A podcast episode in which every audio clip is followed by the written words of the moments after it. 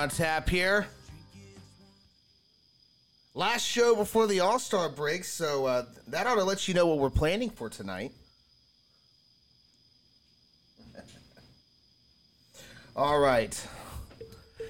We are Log, Loggagging Sports. I am Bo Reed along with Samantha Bunten and Matthew Irby.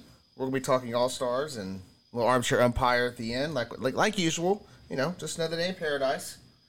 So, uh, Samantha, how are you doing up there? And were you you're in upstate New York? Is that where you're at now? No, Maine. Maine. Okay. Maine, Maine. Maine. No ocean in upstate New York. Um, oh, we're in Maine. it's been lovely so far, except apologies to everyone. I'm a little bit froggy sounding due to either a dirty air conditioner at our summer house or possibly reacclimating to the local flora. Hard to say, really, at this point. Only been here for three days, so unsure. But apologies for the frog voice. all right, Irby. How about you? How are things down in Texas? Hi, wonderful. Good times. Uh, you know, doing a lot of hiking with the family and a lot of swimming. So, you know, can't complain. Cannot complain. All right. Well, uh, as as mentioned, this is the uh, the last show before the All Star break, so uh, we've got, we're going to have some fun with that uh, throughout the next hour or so. Samantha, you want to kick us off?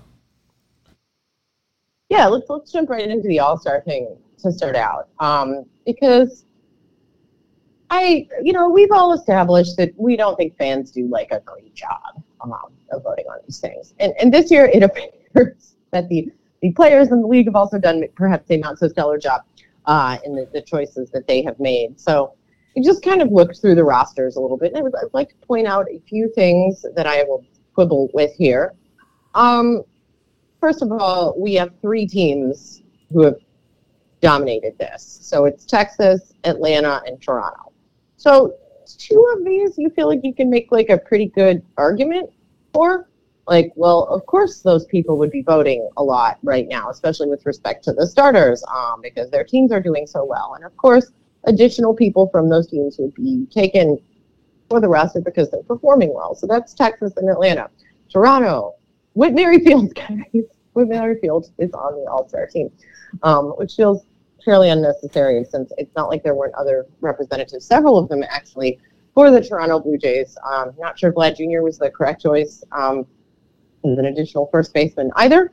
That doesn't make a whole lot of sense. Um, otherwise, you know, a lot of these I know, you know, people like Salvy or, um, you know, Mike Lorenzen, sure, everybody gets a, a rep, right? So, Mhm, you know, mhm. we're fair. Like, there's, there's got to be somebody, and I, I think it's good that every team gets a representative, but there, there are some some people here that I'm I'm a little baffled by. Um, I gosh, which some of the ones they, they did a better job actually on the National League roster than the American League roster. I mean, Mhm.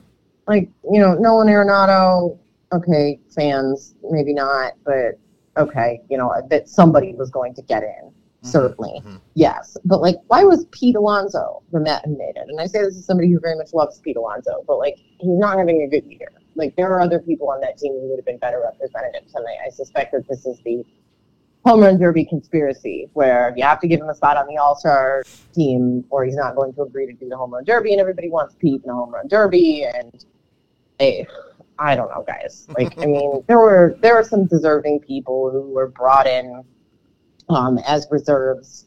You know, guys like Lourdes Gurriel and, and Nick Castellanos, and you know, I think uh, George Soler, and um, you know, these are fine. You know, David Bednar certainly. I Kenley Jansen, you know, some of these, you know, Felix Bautista and Yennier Cano, you know, there there are some guys who made it who I think, yes, that's exactly the right person. But there are a lot of people who are like, what are you guys doing? So we all know the fans are dumb, but are Mhm. like, is the league also dumb? Are the players dumb? Like, I'll, you know what? I'll turn it on my own team so that you guys know I'm being objective. Emmanuel Clase, are you freaking kidding me?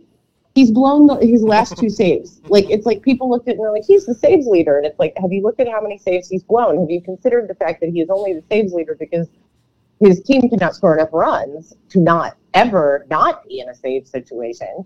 And like, I don't know that like the counting stat for closers is really all that great if you don't take the counting stat on the other end of it into account, like blown saves. Like, why was this Emmanuel Clase and not Josh Naylor? That is ridiculous. okay, I'll give you one. Uh, I texted you guys about this last night. Julio Rodriguez, J Yeah. yeah. We got an OPS I- that might seven be the twenty four. derby. yeah, is that the derby thing again? If It has to be, the derby, right? We'll let you be on the team, like, because you know we love Julio, but come on. Come on, man. Like,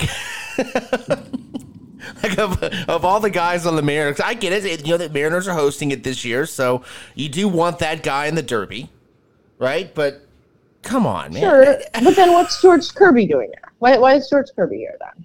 Explain that to me. I- Like if Julio has to be there as like the fan fave, like you know, home cooking thing for the Derby, then what what is George Kirby doing here? Because Luis Castillo was clearly your like person who actually deserved to be elected to the Right. roster. So like, Yeah. like, what is going on here?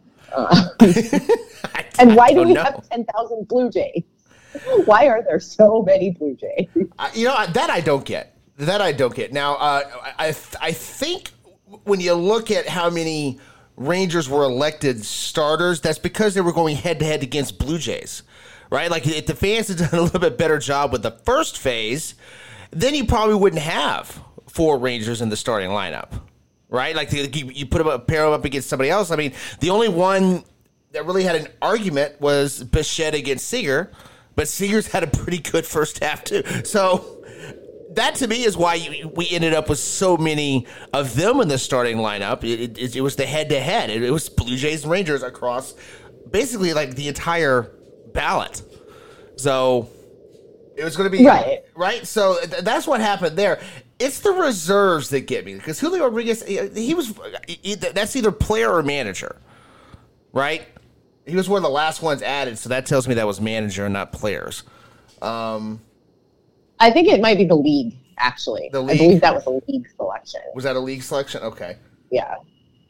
Right, and then of course you've got some of these that, that were selected that aren't gonna aren't gonna play, like Shane McClanahan. Well, now they're gonna have to replace him.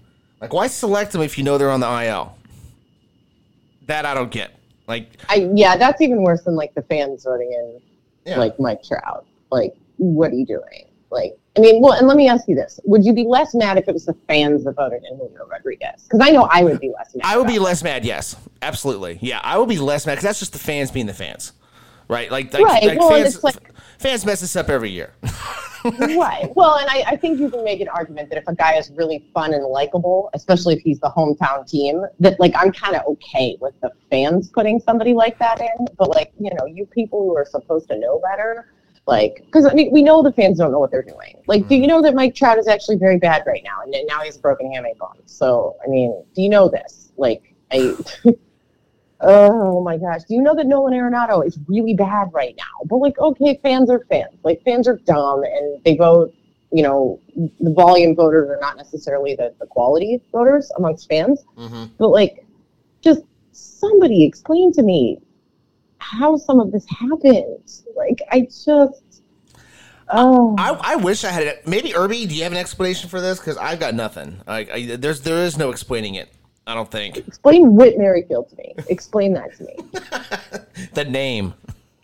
They wanted That the name. also, I would also like to ask his parents what happened. Yeah, you guys aren't gonna let me warm up. You're gonna make me start with Whit Merrifield. All right. um, I guess my only argument there for Merrifield would be uh, who else are you putting? Here? Uh, Um, I don't know. I- I can think of a long list of American League infielders who should be there instead of Whit Merrifield. Like a lot of them. yeah, it's uh, okay. So you know, first point that I that I like, uh, yeah, the I'm not a huge fan of the voting in, putting somebody in there knowing that they're not going to play. Um, you know, you mentioned McClanahan. You know, Yordan Alvarez is the one as well. That it's, I, I mean, it just seems like it's the, uh, the the weird part too is, is that they'll make that announcement and then it's there's this like, well, he's hurt. Oh yeah, yeah, yeah. We're going to announce the replacements here soon. You you couldn't do that at the same time, knowing the guy is hurt, not going to play. Like I, yeah, um, and that's where Julio Rodriguez, yeah, that was you know okay. That's at him here because of the hometown one. I'm a big believer of the home run derby uh, that you guys were talking about before. I think that's big. Um, hey, we're put you on the All Star team. We just need you hitting the home run derby. So uh, yeah, I think we have a, a good handful of those. And um, I okay, so I do get whether it's a good argument or not. It's probably not. I do get the whole hometown. You're the hosting team, so let's let's get in here. Um, I the, the George Kirby you brought up, Samantha. I'm, I, I actually was a little miffed that he uh, Luis Castillo got in over Kirby. I would have put Kirby in first, and then Castillo can be your replacement one here. Um, but I, um, and then the Clase, yeah, that one's that one kind of made me chuckle as well. Of like, yeah, whole body work, sure, the numbers look great, but not as of late. So, um, but I agree with you guys. I think the NL roster is a little bit more rounded. I think it's a little bit more solid. Um, and but we'll see. I mean, because this has become uh, the, the, the pitching that we've seen lately. You know, this has become a, a game for those that will sit and watch this game where you've got to capitalize on your opportunities. And if somebody gets an open door, you get an opportunity. You got to get the runs in there and get the win. Um, thankfully, it's not. we're not doing uh, the uh, conversation of uh, this deciding the World Series anymore. So thankful for that. But uh, I, it's it's I I I, I guess the the thing of what I would do, and this is maybe a little bit of my. My, my dad coming out here a little bit like at least the argument we're having is kind of not splitting hairs, but it's definitely stuff of like, okay, it's the Whit Merrifields. Um, you know, why why him in there, and decisions like that. It's not something just completely drastic where we're like, how in the crap did this person get in?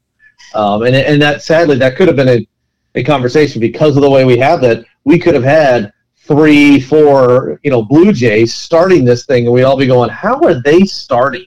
This is not the best that we can have."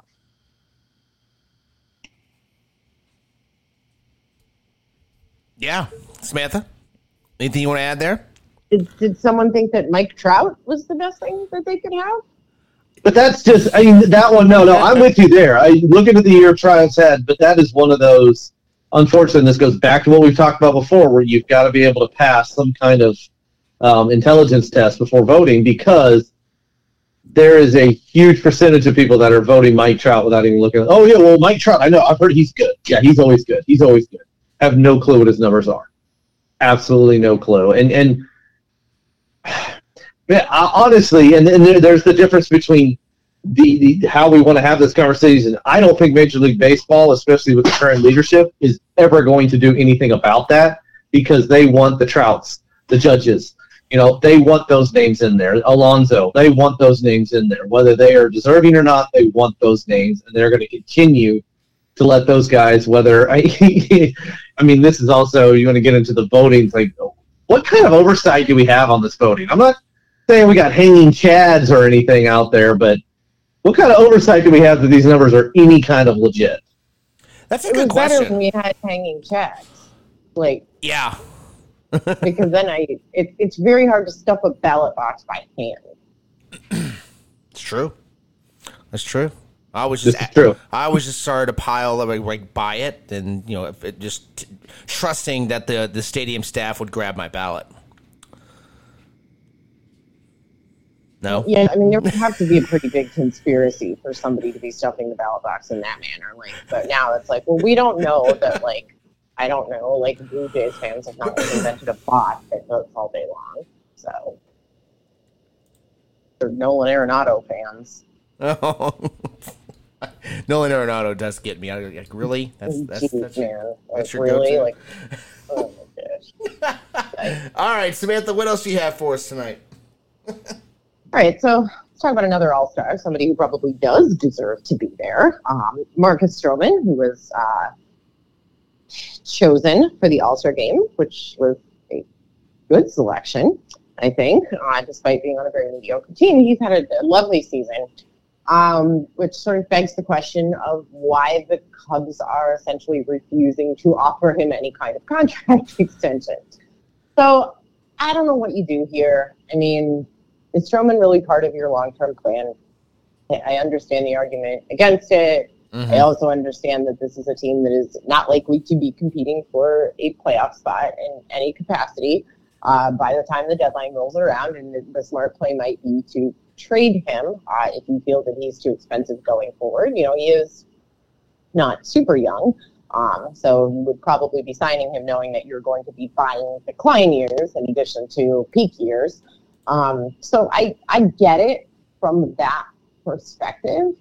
Um, but it's it's weird, right? It's a weird situation. I know the Cubs fans are upset, um, but I was curious about sort of you guys' opinion. I mean, where where are we really at on this? Like, are we like it's unusual to negotiate mid-season. Um, it's not that it doesn't happen; it's just not particularly common.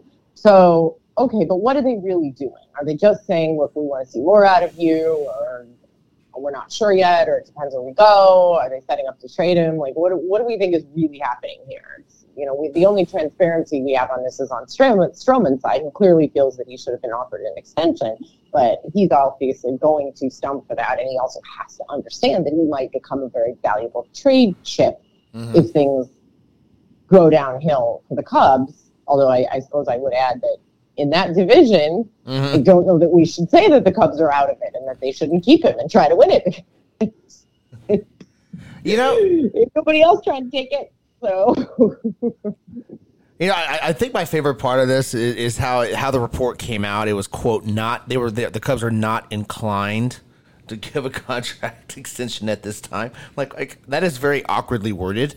I don't know why we, we, we went that way with it, but uh, regardless, I, I mean, th- we talk all the time about how wins and losses for a pitcher are completely overrated stats. Like they're they're not garbage stats, but they're not something you should put a lot of clout in. This is a perfect example. He's nine and six with a WHIP of one point oh nine. So he's having a fine year. He's pitching an, well enough to be one of those trade chips, like you're talking about, Samantha, that could go to some of these contending teams that need a starter. But I don't know what the Cubs are going to do because they're in the National League Central.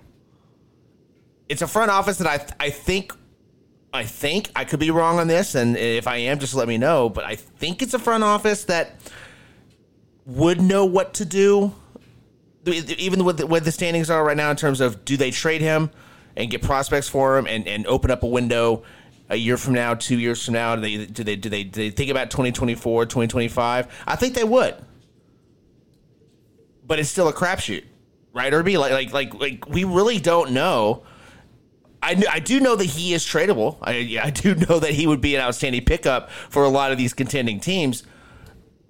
I just don't know if the Cubs are in it, out of it, or kind of in limbo. So I really don't have an answer. Irby, how about you? Do you have an answer on this one? I well, the only definitive answer I can give you is, is as soon as you guys mentioned uh, paying, trading, and paying for a guy on the decline, Jerry Dipoto's ears popped up. Went, what? Ooh, I can do that. I can do that. Um, as for the Cubs, yeah, I don't know. You know, I, guess it depends on the week, and this is a bad one. This is a bad week. Things are not going great right now, so all of a sudden they look like, you know, as we sit here discussing it tonight, they're seven games out of this division, a division in which a week ago we talked about anybody can flip and win this thing. You know, I Cincinnati has stayed hot, and it's starting to make the conversation um, back to a two horse race as Pittsburgh has you know pulled themselves out, and Chicago is. I, this is a you know they.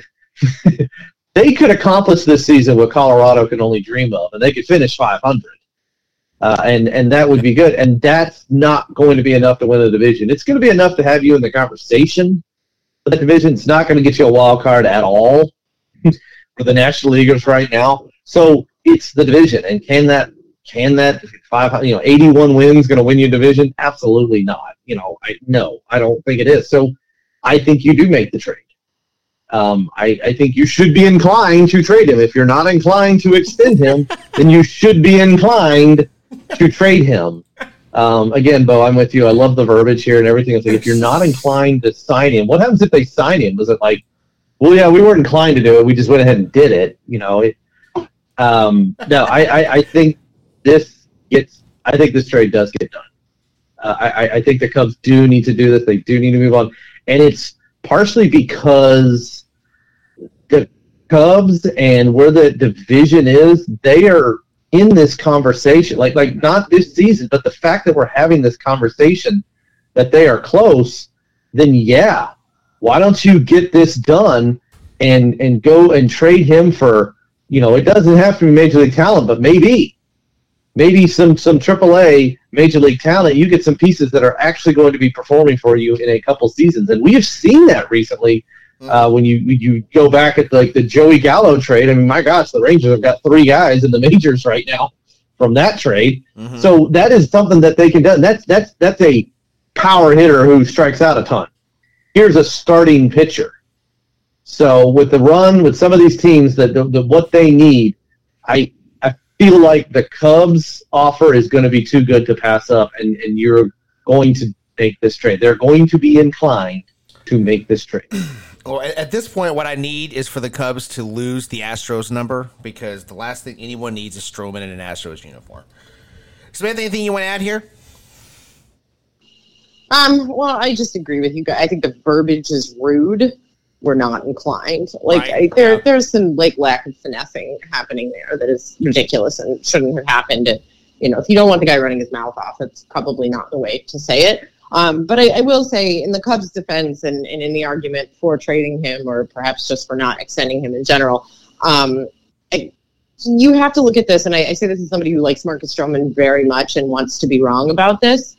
Um, do we have a bit of an AJ Burnett thing going on here? You know, like Ooh, this guy really hasn't been all that great for most of his career. He's been good enough with flashes of great. Mhm. And, you know, I, I think I would be very wary were I a trade partner or were I the Cubs about the contract year situation thing happening here. I hope I'm wrong about that, but, you know, just saying. No, that's fair. That's, that, that's fair. You know, like like the whole like because you know the, the contract walk year, inflated Mm. numbers. Like that's that's not a, that's not a myth. No, no. For those out there that think it is, it's not. so, all right. What else do you have for us tonight, Samantha? All right, last thing. So last week we talked about the Padres of the East, and this week we're going to talk about the Mets of the West. Um, in our you know continuing series about people who nonsensically spend lots of money and then can't figure out how to play baseball and no one understands why. Um, we we are back to Mets of the West. Um, Hmm. because I think we decided that the Mets were worse right now, and they, they're holding steady at a, the half game back as of Wednesday evening from the Padres. but that doesn't really do a great job of sugarcoating the fact that this is an extremely expensive team that was built to win right now that is 40 and 46. They are currently behind Miami, the Dodgers, Philadelphia, Milwaukee, San Francisco, and Pittsburgh in the NL wildcard race. And this was a team that spent like they were going to win the World Series, or at the very least the NL West. And they're not even in the conversation for that. There are only five teams behind them. They're closer to the bottom than they are to being actually in a wild card slot. Mhm. So, like, I mean, I don't know. I feel like we dunk on the Padres a lot, but I also feel like they kind of deserve it because how do you manage this? I mean, it's bizarre and it actually makes less sense than the Mets thing because you can look at the Mets and you can pick apart where the flaws were in the roster construction. And look at all these old people. How did you not anticipate that many of them would get hurt or be in decline, particularly the pitchers? This just seems like something that like maybe one should have thought about. But it's a little bit harder to, to go with the Padres, I guess, in that respect, because like when you look at this, like the number of people who are just like star caliber players I mean, they, they have a worse record than than my team, than the Guardians, and we have like one dude who's like a, a big name star caliber guy. It's it's Jose Ramirez. That's it. It's Jose Ramirez and a bunch of people who like nobody outside Cleveland really cares about. Um, they have like seven people like that, most of whom are much more highly regarded even than Jose Ramirez. Um, and not to mention some some pretty big ticket names uh, in the rotation as well. And yet they suck. So does anybody want to take a pass at this, or is this just like Mets gonna Mets, but it's Mets of the West? I mean, yeah, it, that's that's just what it is.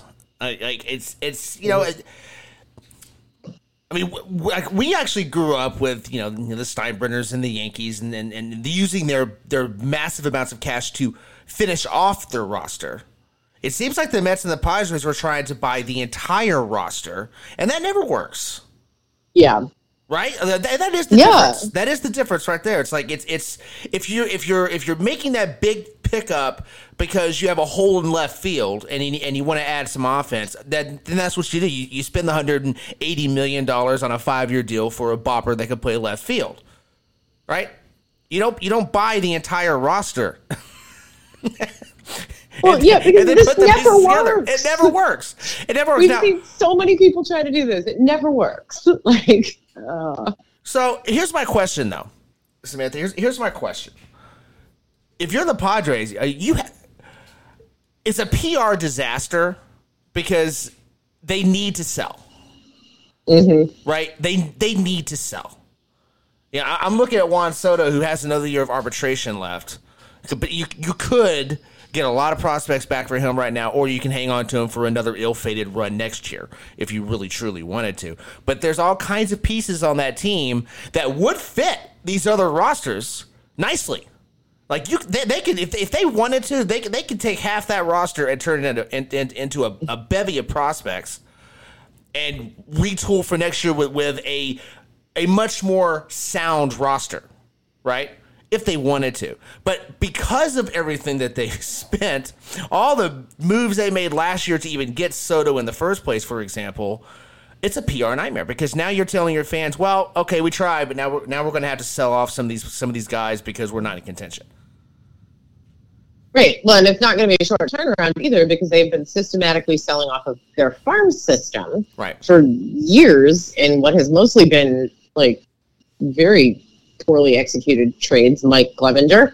Um, like I, this isn't new, and the, the farm system isn't healthy. I, I think it's one thing to do this if you can kind of afford to reboot, but like no matter what you sell, even if you sold everything, which you're obviously not going to do, and a lot of these guys unfortunately aren't tradable under their current contracts, but for the people who are, even if you if you sold off everybody who is, then number one, as you have correctly pointed out, you have PR disaster no matter what. Also, that's not going to make you a good team next year because your farm system is so ill. It's like Mm-hmm.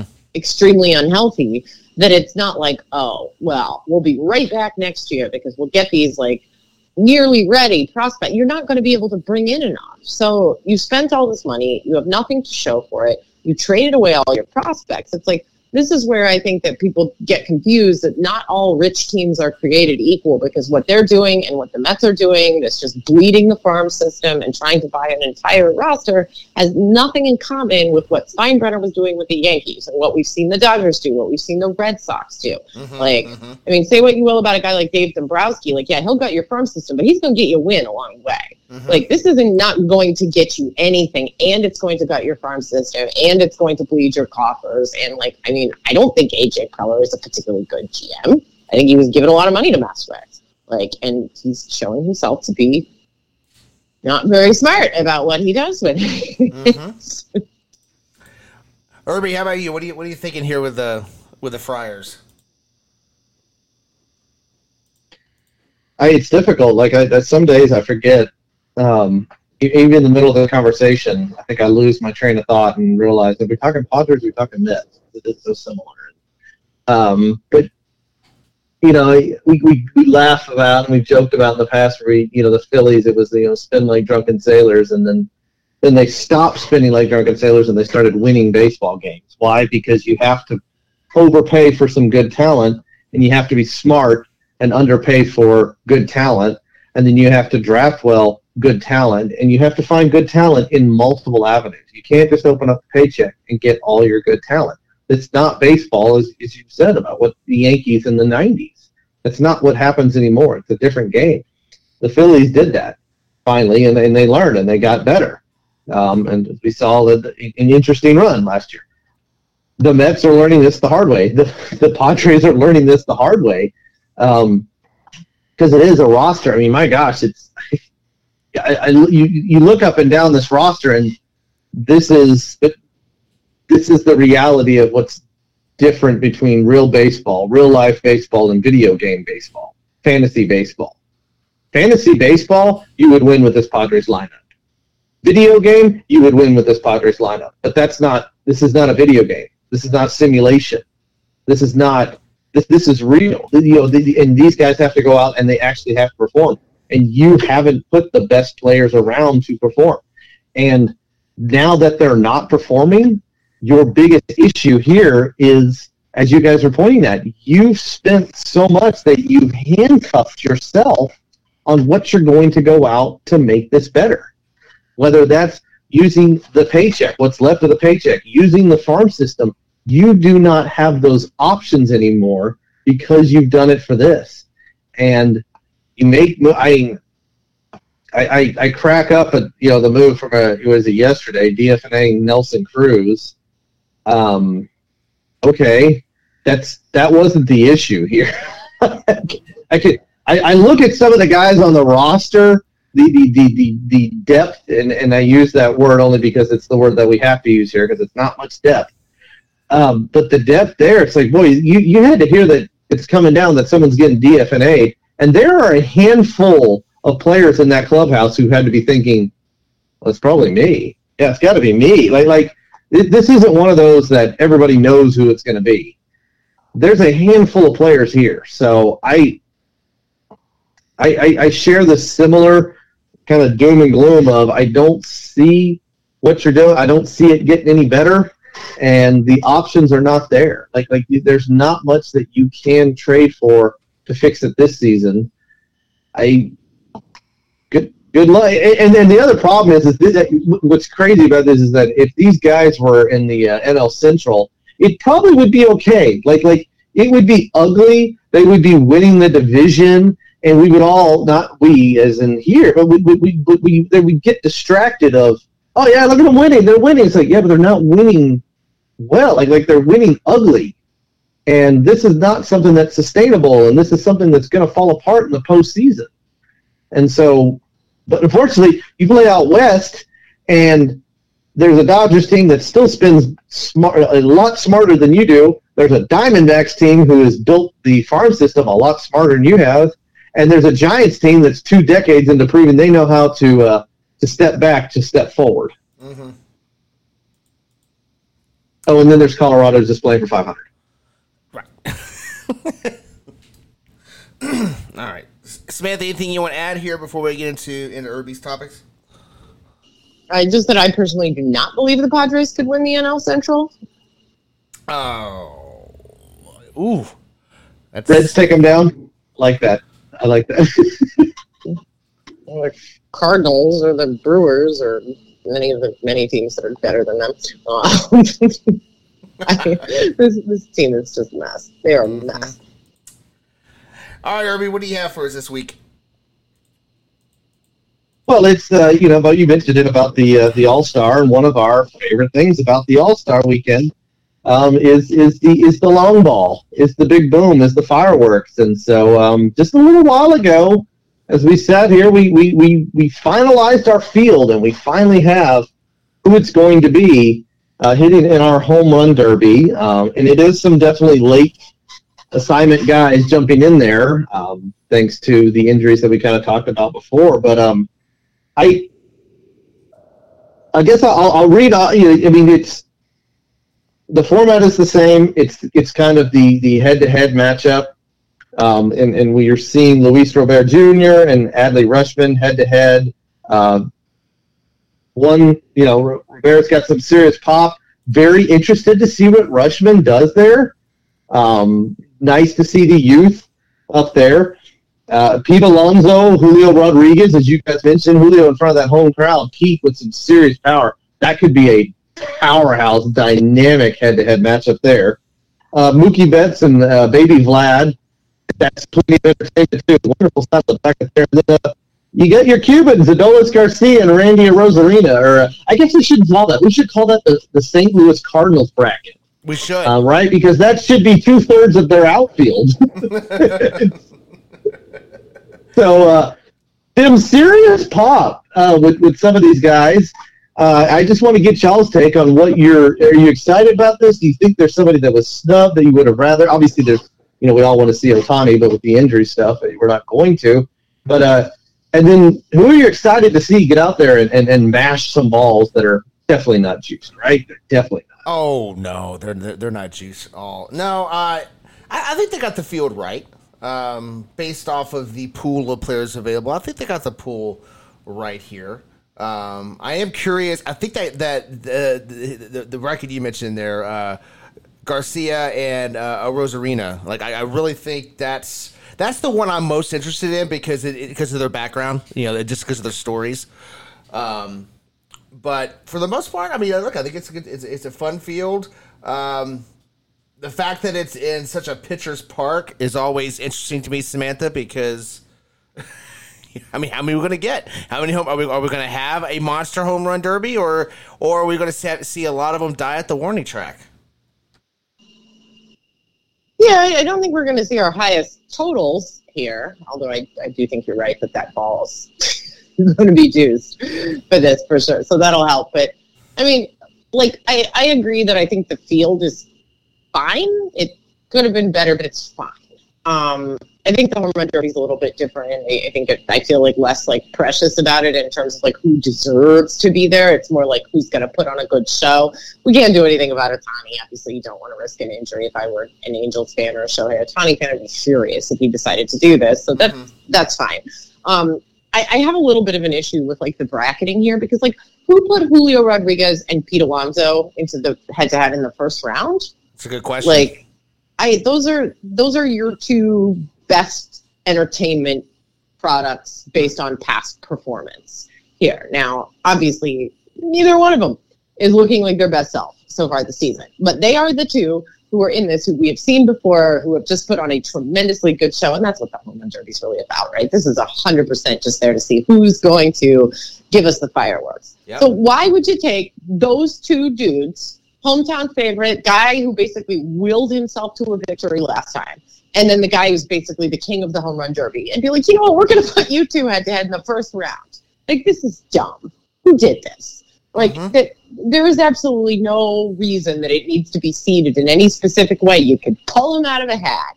Like I, oh, bad, bad, bad. Like but I see, that's that. There's the issue. You've hit it perfectly. This is the problem that I have with the format.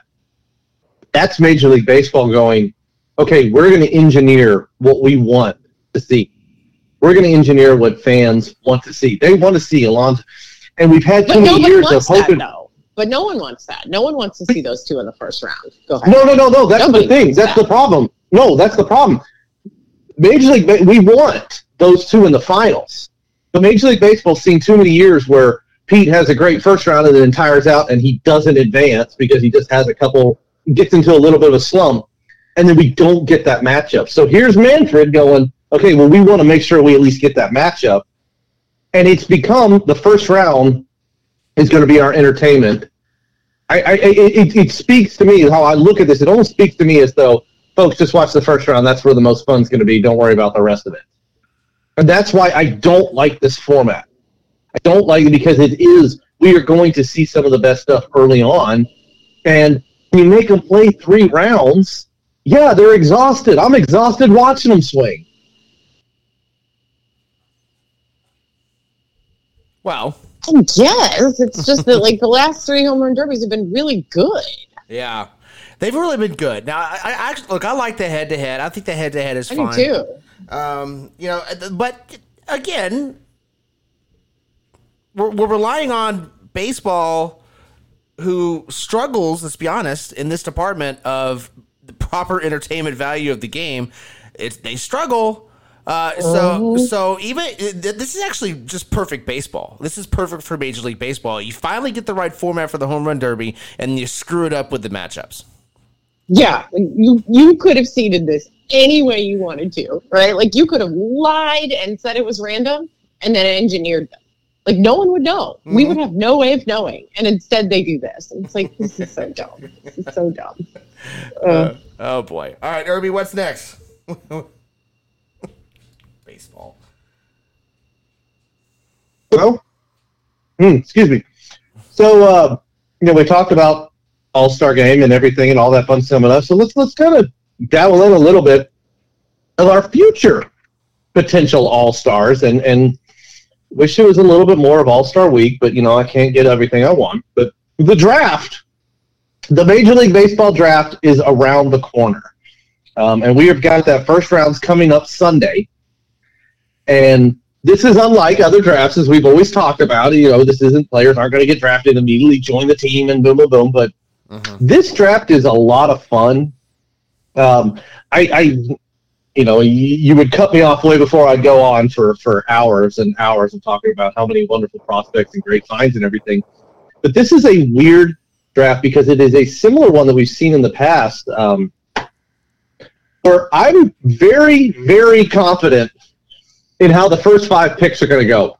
After that, this thing gets crazy, you know. And and last year was a great example of there was some really top tier talent, and we always talk about it. And then you see Kumar Rocker get selected third overall by the Rangers, and everyone, well, we didn't have that in our mock draft. Well, who gives a crap about your mock draft? Like it's they're so wide open. Baseball draft is so much different from every others because it's specific things you're looking for. It, it's history that you're looking for and players the positions they play.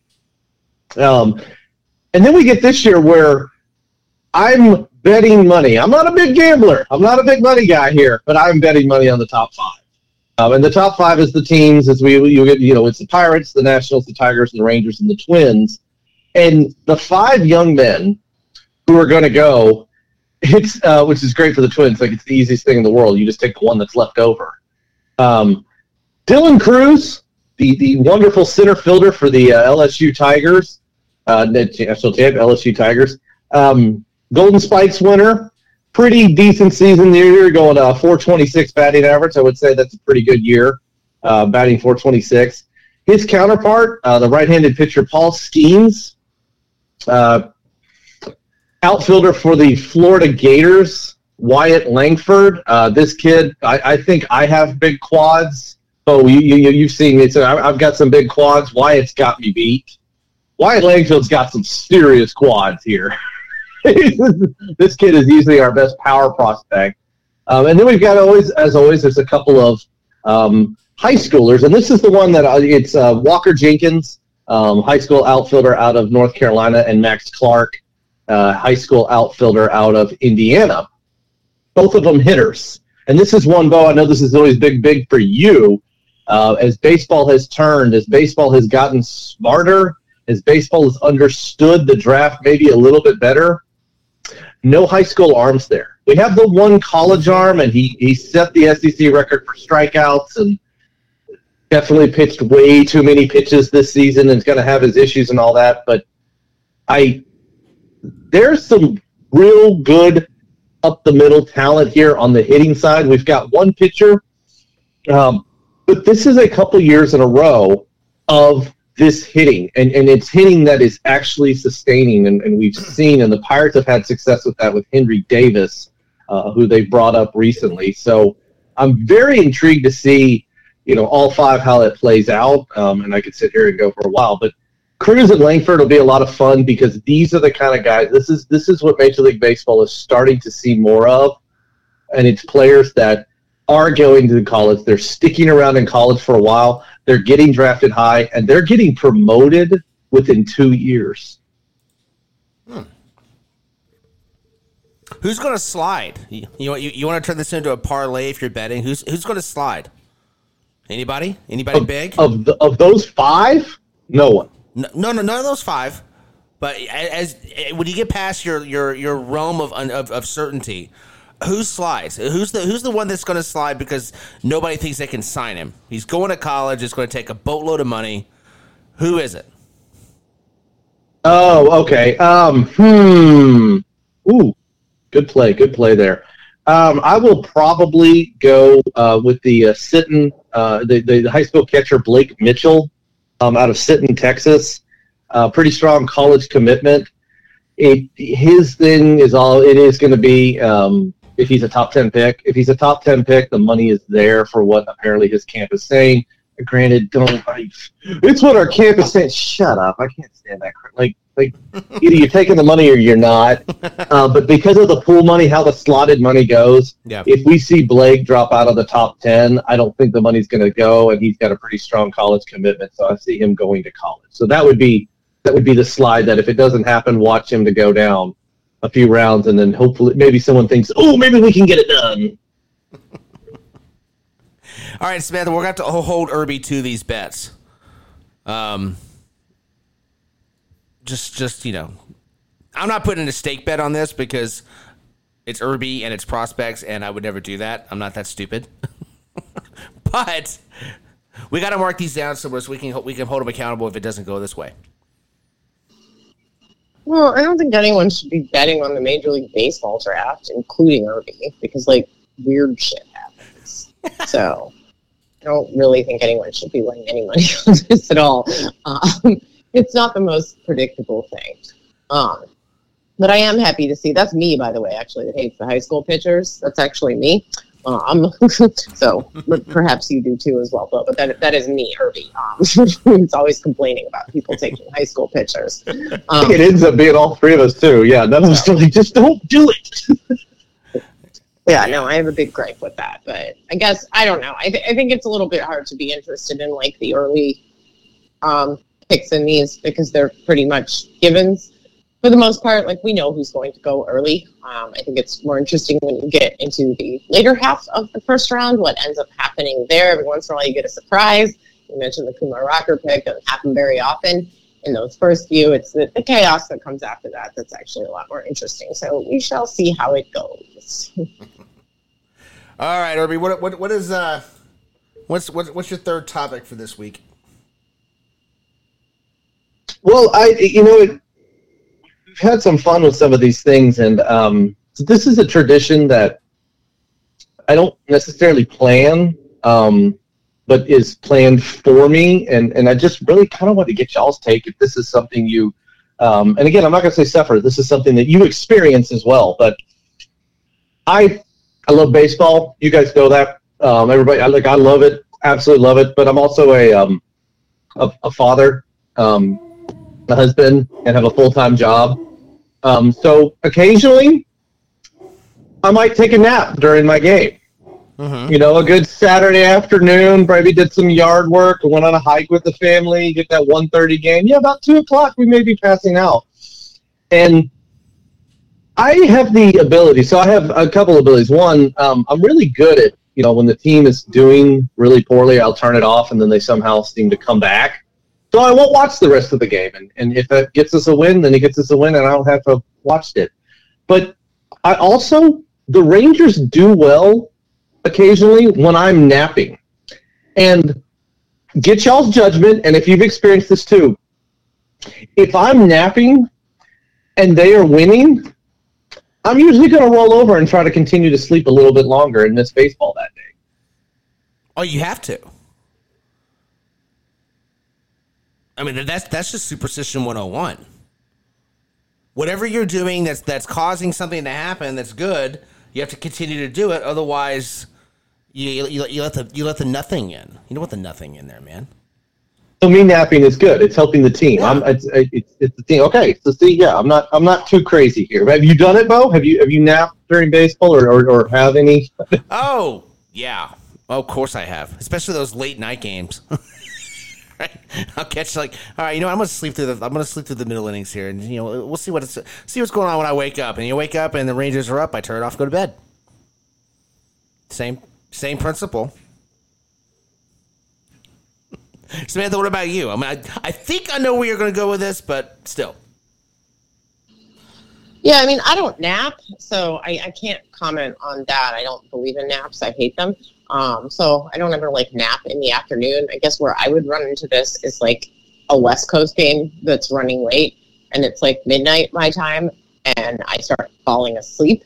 Um, I don't know that. I think my fear is always like I'm trying to stay awake and trying to stay awake unless it's a game that you feel like is a lost cause. It's more for me. I think it's more like, are you willing to let this game go? Either because you're far enough ahead that you're just going to trust your team to hold the lead and you really need to go to sleep, or mm-hmm you're so far behind that like it ain't gonna happen you might as well go to bed. And you're never surprised when that happens you know i don't think it's ever happened. I think i've gotten a pretty good radar for like what it's worth staying up. Like games have vibes i always say. There's the games where you feel like you have a chance to come back so you better stay up and you better watch. And then there's the games that you just know man like this game has bad vibes. We're not gonna win this. It doesn't matter. Just go to sleep.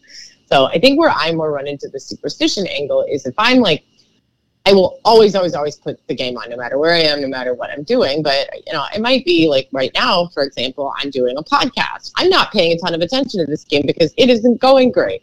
But what I worry about is like if, for example, right now the Guardians were to mount a tremendous rally in a game which they're losing rather badly to the Atlanta Braves on Wednesday night, and I wasn't watching it.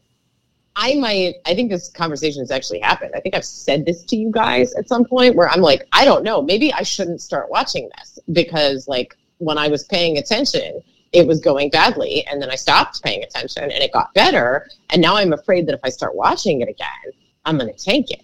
So it's, I guess it's kind of the same thing as napping. As someone who doesn't really nap, I can't say, but mm-hmm. it's definitely that, like, I don't know, like, am I causing this problem? I think that's the whole right? And like, yes, we know, we know, everybody here knows that like it has nothing to do with us. But like, find me a baseball fan that like isn't going to buy into that if they think it would work. It's part of the game, man. It's part of being a fan.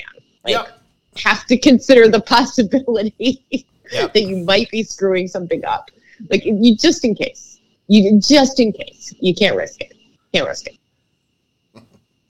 No, I think that's it right there. It's the can't risk. Like I don't I don't want to. I would rather the team win than find out if it is me. Like it's it's I'm okay. I'm okay doing that. And, and yes, no, I'm with you. And the nap is you know that's a great example. The nap is just one of many things. Maybe it's maybe it's working out.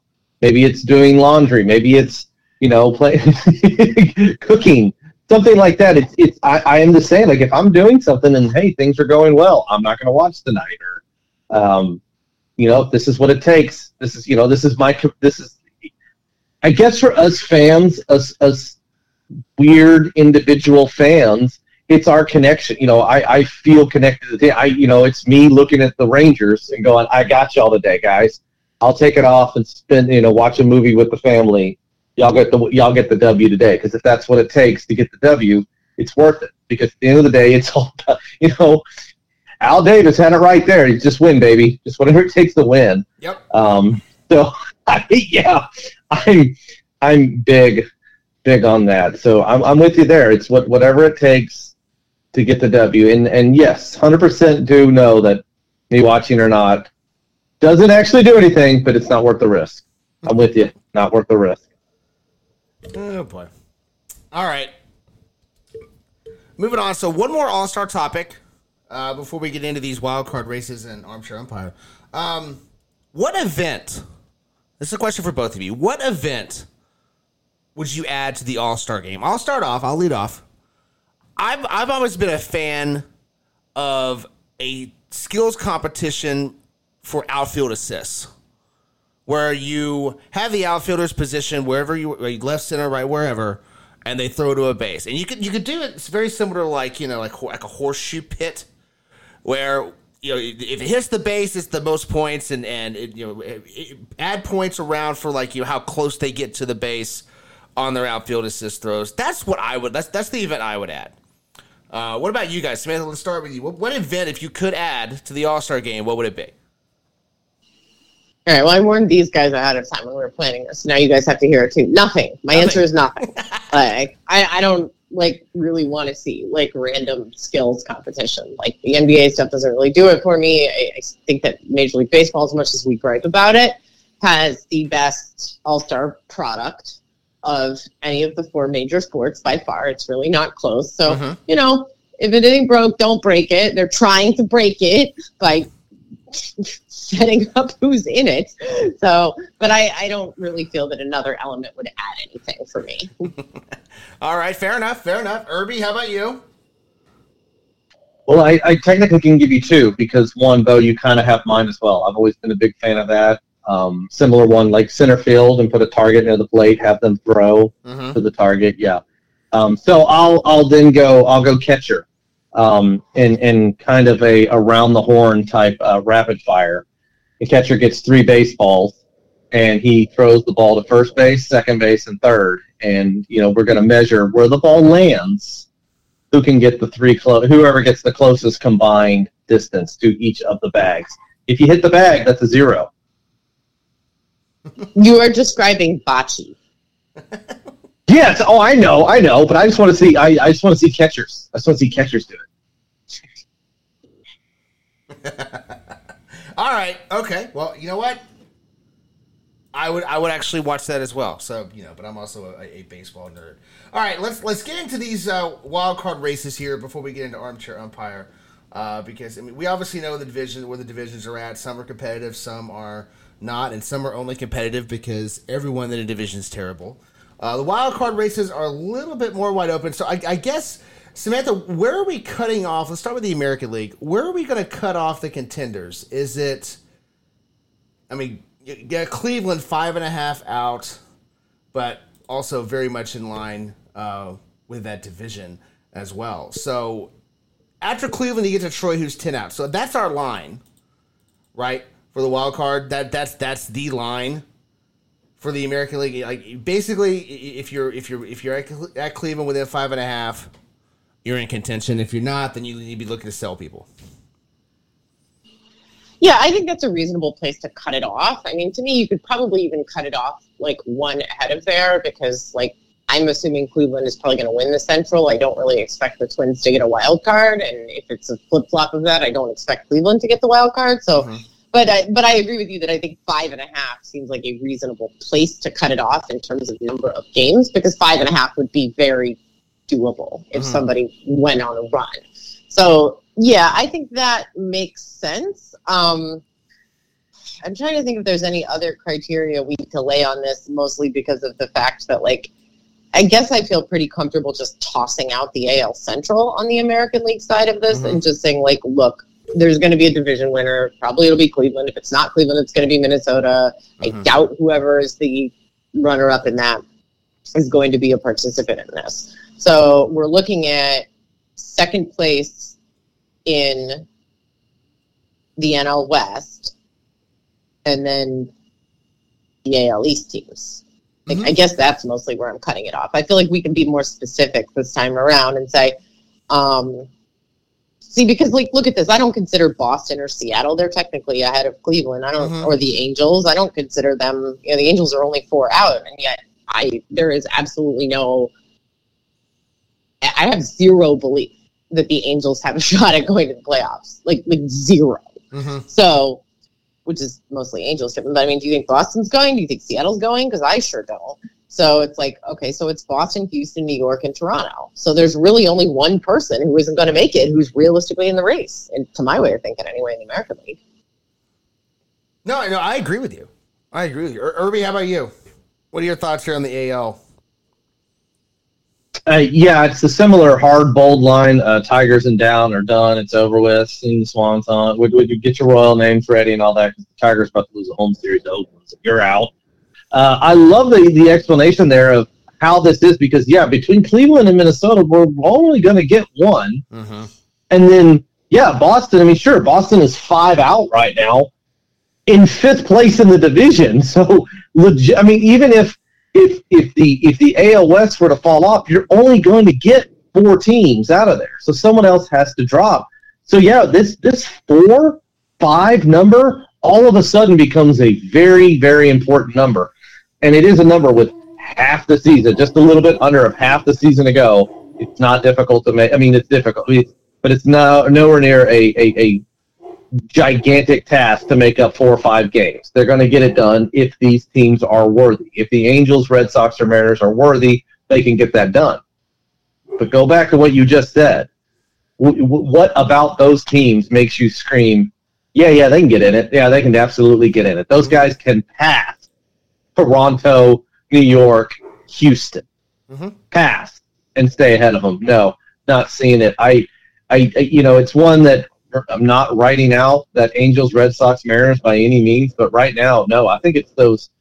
It's it's that Toronto mark, uh, the, that that that two you know 46 and 40 Toronto mark. That has become the mark of that's that they're up is what's playing for the postseason, mm-hmm. and you know obviously the numbers are different because of like the point made about Cleveland, Minnesota, where it is going to be one of those teams. So no, I I think we get two teams, absolutely get two teams out of the East, and the West is going to find a way to get one. So now it becomes those head-to-head matchups suddenly just become that much more intriguing. Yeah, the AL, the, the AL East and, and the wild card race. That's that's going to be fun to watch in September. Uh, Samantha, let's switch it over to the National League, which the the National League is is it's it's much different than the American League. You've got three teams right now as as we record this. Reminder, we record this on Wednesday nights. Three teams are tied for that third wild card spot. Now you got Philadelphia, who based off of winning percentage would be in right now because they've got uh, one less loss. But Milwaukee and San Francisco are in a virtual tie with the Phillies. And then Pittsburgh is sitting there five and a half out. That's the drop off between tied for the third spot and out of the wild card race, right? Five and a half out. San Diego six. The Cubs are six. The Mets are six and a half. I feel pretty comfortable saying, you know what? Maybe the, the Mets are the only ones with the talent on the roster that can make that run. Because I'm not buying the Padres. I'm not buying the Cubs. The Mets, if they just got their act together, could make a run. But now you're starting to talk about all these teams ahead of them. So where do we draw the line here? Is it Pittsburgh five and a half out and down? If that's the case, then pretty much the entire National League is going to be selling this month.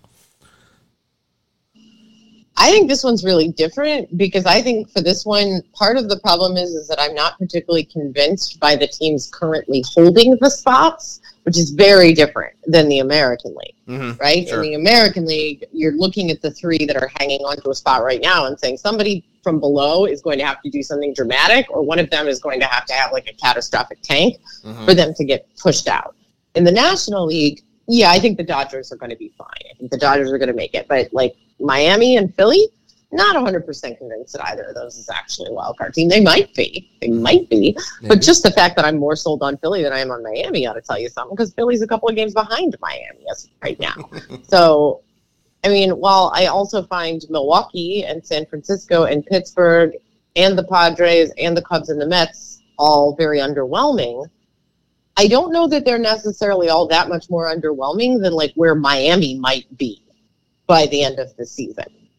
So I'm not, I feel like you have to extend the field a little bit here, not by number of games, but by the fact that the, the incumbents are not terribly convincing. Um, especially when you start laying them out against I mean, neither the problem is the teams behind them aren't either, right? Like, does it Milwaukee and San Francisco like get get excited? the Brewers and the Giants coming for you. Like, so you know, I guess you could argue for the status quo, but like, I don't know. I, I'm so underwhelmed by the entire field. It's like I kind of like feel like your point is correct that like maybe they should all be selling, but also none of them are going to no. because technically speaking the ones in front of them also probably ought to be selling so yeah. this, this one's this is a little bit of a wilder wild card situation here i think you have to to keep everybody probably down to the Mets in the mix. And, and, you know, we're all still talking about the Cardinals like they might actually win their division despite being in the bottom. So is anybody really out here except Washington, Colorado? Maybe not. maybe maybe not. Maybe not. But I, you know, th- those Mets like that is that that is the team I'm watching for for trade deadline stuff this month. Um, yeah, you know, because yeah, like if, if, they decide to sell, there there's some there's some big names that, that could be moved uh, as well. Uh, Irby, how about you? What, what, what are your thoughts here on the National League? Uh, yeah, quite similar thing of, you know, uh, what the point Samantha made is, is you look at the chasers and who, who in that, who amongst them is going to, you know, do what it takes. Sure, the talent is there for teams like the Mets and the Padres, but are they going to do it? No, I don't, I don't see it, you know, and, and then you, what's up above, you know, the Marlins and the Phillies banging head to head and the Dodgers and the Giants and, and the Diamondbacks are real close as well. You know, those, those five teams banging it out for, for four spots I the, the, the unfortunate thing, what I hate is is that because of that, we are going to potentially see Milwaukee just kind of do their thing and slip right on in in there in the last spot because they don't have to play uh, as tough of a schedule down the road. But I, I don't know. I mean, that's what's great is, is it's it's five teams there. I do think it is those five.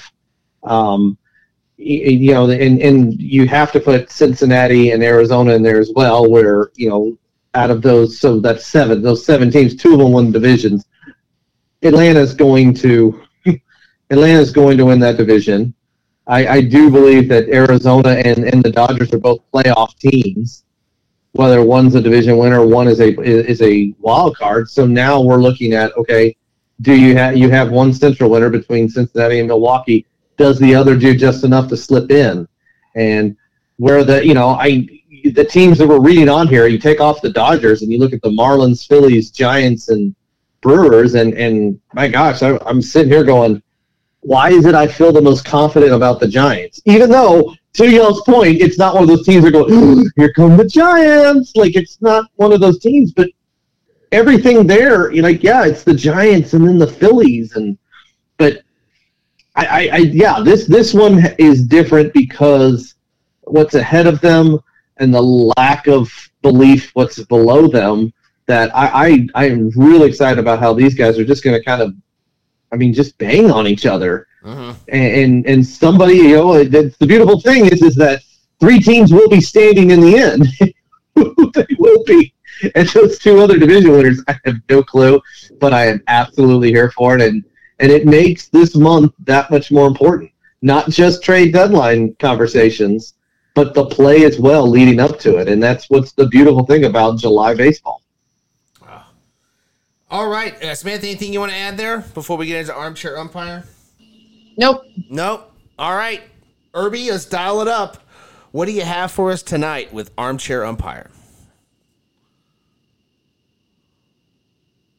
All right, cool. Well, um, you know, we had a, a interesting one last week of, you know, what timing makes a big deal, and and and you know the number of outs, situations like that make you know all the difference in how a ruling is done, and so kind of a similar, a very very similar situation here um, in a in a simulated game. Um, and I'm stressing the simulated because this is definitely one that I'm going to stretch y'all's imagination uh, uh, just a little bit on a plausible play. This this is plausible. Um, definitely something we probably wouldn't see for obvious reasons, as you'll see. But it's it's getting y'all thinking on if it were to happen. Uh, so Dodgers, uh, Dodgers and the Cardinals uh, squaring off in a, in a beautiful matchup here um, in a in a two two tie.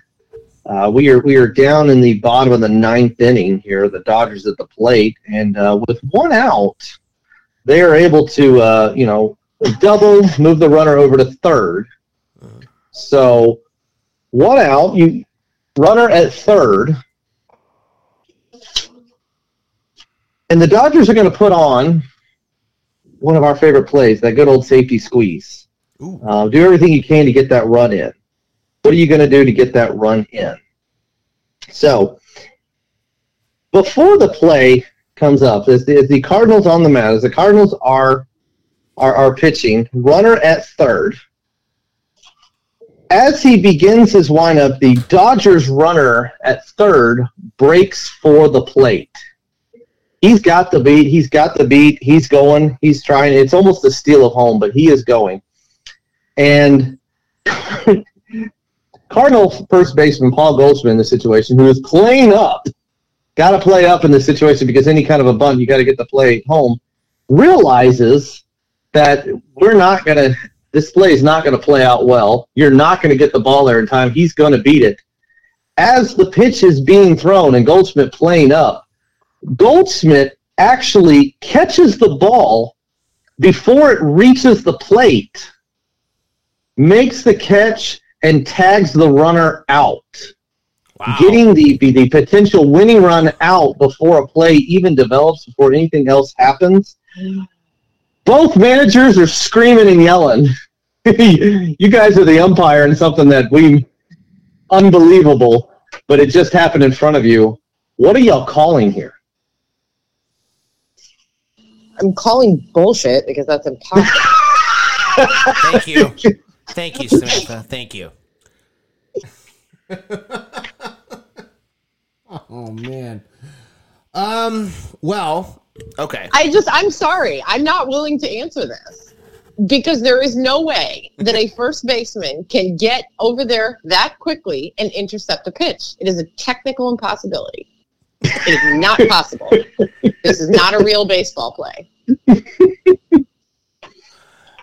Well. Hmm. if it is possible, which it's not, Why are we doing this if it's not possible? Because I'm- real thing. because I'm curious. I, I like obviously there's something in the rule book for this, otherwise he wouldn't have brought it up. So I'm curious what actually would happen if this somehow did occur. Um, okay, so an infielder catching the pitch and tagging out the runner. It's I don't think that's legal because the catcher is technically not an infielder until the ball is put in play, right? So I would think it would also go the other direction where a position player can't come in and catch a pitch and tag a guy out at home. So I'm gonna. It's some sort of interference. I don't know what the interference is, but it's some sort of interference, and the uh, runner is safe, or told to go back to third. It's it's one of those. I just don't know which one to go with. Well, I mean, I don't know. I just like I don't. I can't really answer this honestly because it's not possible. Um, but I guess I'll play along. Um, I don't really understand how it could be anything other than just like a like because you can't do that. You can't just decide that like. I'm sorry, guys. I can't. I can't do this. Um, I I don't know what the specific rule would be that would prevent the first baseman from doing this. Um, but once the pitcher starts his windup, that's a pitch. Mm-hmm. So I don't know if there's a rule about somebody coming out in front of the plate to intercept the pitch to tag him out. Like, does the fact that he actually began his windup mean, okay, now it's a pitch, which would mean theoretically, unless there's a rule that says only the catcher may receive that ball and tag out the runner, Mhm. then to me that means the runner is out. Like I hate this and I think it's stupid because it's technically impossible, but it makes me think that actually the runner is out because I doubt there's a specification that says it must be the catcher who receives that ball. Mm-hmm. Mostly because nobody ever thought of it because it's not possible, so there would be no reason to think of it. But I don't know. That's my best guess is that he's out. But I'm going on record and saying this is this is stupid because it's not possible. All right, I'm playing this under protest. I'm gonna say I- I'm gonna say the runner's out too. What do you got? All right, so I before throwing out this crazy one that that's that's I hopefully I said it well. What are you guys doing? Um, is that all you're doing? Is it's the runner? It's just the uh, the runner is out. Yeah. Okay. Um, so this is a. You guys are 100% right in that this is not going to happen. You would have to have a first baseman playing up. This is like softball close. And it's more likely where you potentially would see it is a softball. And you'd have to be playing within 10 feet of the situation. And nobody is playing that close. And that's where the fun of this book, written in the 60s, um, definitely is a, a, a not a possibility, but a higher possibility. But yes, unfortunately, there is a weird rule uh, in section 707 in which it deems this is actually referred to as a fielder's balk. Oh wow. Uh, and you guys are right on yes, you cannot, a fielder cannot touch the ball until the ball has crossed into foul territory here on a pitch. When the pitcher is on the rubber and has thrown it over the plate, it's crossed into foul territory. Obviously, the batter, the offensive side, has the opportunity to hit the ball into fair territory, keep the ball into fair territory, thus beginning what we see in baseball all the time a pitch here where the batter doesn't make contact and the batter doesn't even get an opportunity, no, the offense, the defense obviously cannot touch it or anything. So it is referred to as a fielder's balk, incredibly illegal, as y'all were saying. and the weird thing about this is that it is actually a double penalty. The run is allowed to score, and the batter is given first base. Wow. So there's your fielder's balk, the play that will never happen. But the only weird thing is, is that last week we had a weird situation and it had almost happened. So that's kind of my motive here. I'm just trying to put it out there in the universe. a fielder's balk. Imagine that. I mean, it makes a lot more sense than what we said. It just makes less sense when you consider the ridiculousness of the entire thing. I like I- as a manager, I, I, I can't even manager, announce everything. I think that's why I enjoy this one. Just everybody, you would be sitting there going, okay, I don't know what happened here, but that is something illegal. Though you said it was like something illegal has occurred, but I can't quite comprehend what you just did. Like, like this is something that yes, it's softball, it's little league baseball. That's more likely where you're going to see it. You would have to have a a knuckleballer throwing even 50 miles per hour. I guess that's where we would see it potentially. Is somehow we have the uh, the position player in there throwing 37 miles per hour. So, but then Bo was kind of right, though. He was kind of right about this. Yes. Oh yeah. He called it No. fielder's interference. We didn't know the term fielder's balk, but technically he, Fielder's- had, he was right. Yeah. Oh this is a this is I, I I was not planning on giving you guys a, a loss on this one at all because of the utter ridiculousness. it was simply my whole motivation here was when I read Fielder's Balk. It was okay. I want to talk about Fielder's Balk because what a Fielder's Balk. I mean, because okay, if you didn't know what that was, what would you have assumed it was? Because nobody would have picked this, right? I would No, have no. assumed that that was something more akin to either like direct interference, like blocking the bag or something, or doing something that disrupts the pitcher's windup, like calling a timeout after the pitcher has begun his motion.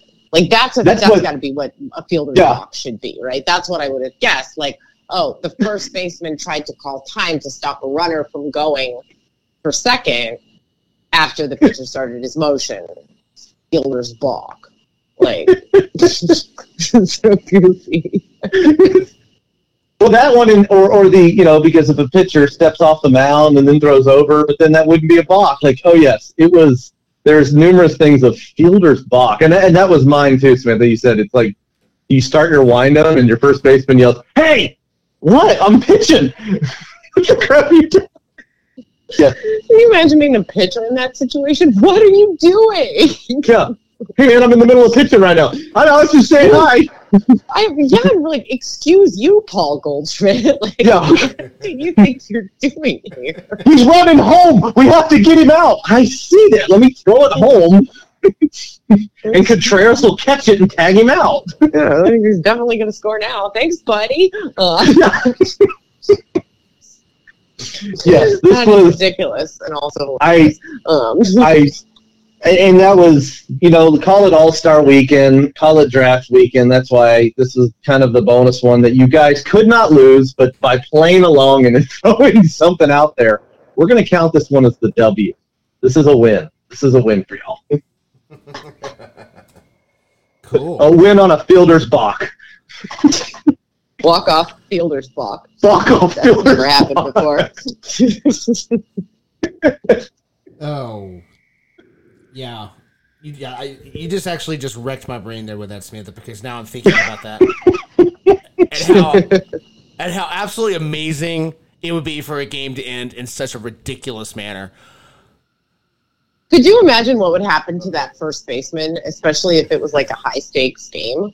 Like that's like the biggest bonehead move ever. You know, like think about how mad we get at a guy who like touches a ball that's gonna go foul, foul and like bounces it into fair territory and then you lose a game. Like how mad would you be at this guy if this was your team in a critical game? Like that that guy would have to like join witness protection. Don't you think it's possible, like if it's Javier Baez running home and maybe the Pirates are on the field, that this is possible? Yes. yes. Because you're 100% right. Can you imagine your teammates like, the or just the catcher, like, what are you doing? Oh, I tagged him out. That doesn't count. you can't catch the pitch. I that is again, it's the motivation for this. Last week, the scenario we threw out for everybody. Samantha, you texted it to me a couple hours later saying it almost happened.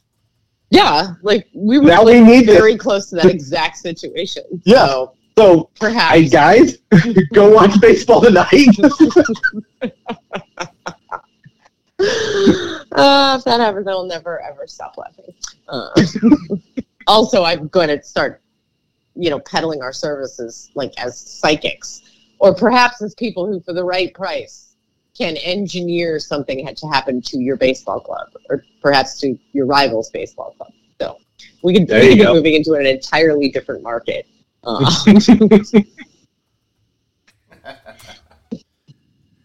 Oh boy. All right. Well, thanks for the ridiculous jolt in the show there, Irby. Uh, nicely. All right. That's going to do it for us. We're out of here. Don't forget to give us a like, subscribe to the show, hit us up on Twitter. Let us know how we're doing. All that fun stuff. Until next week. Watch some baseball. It's good for you.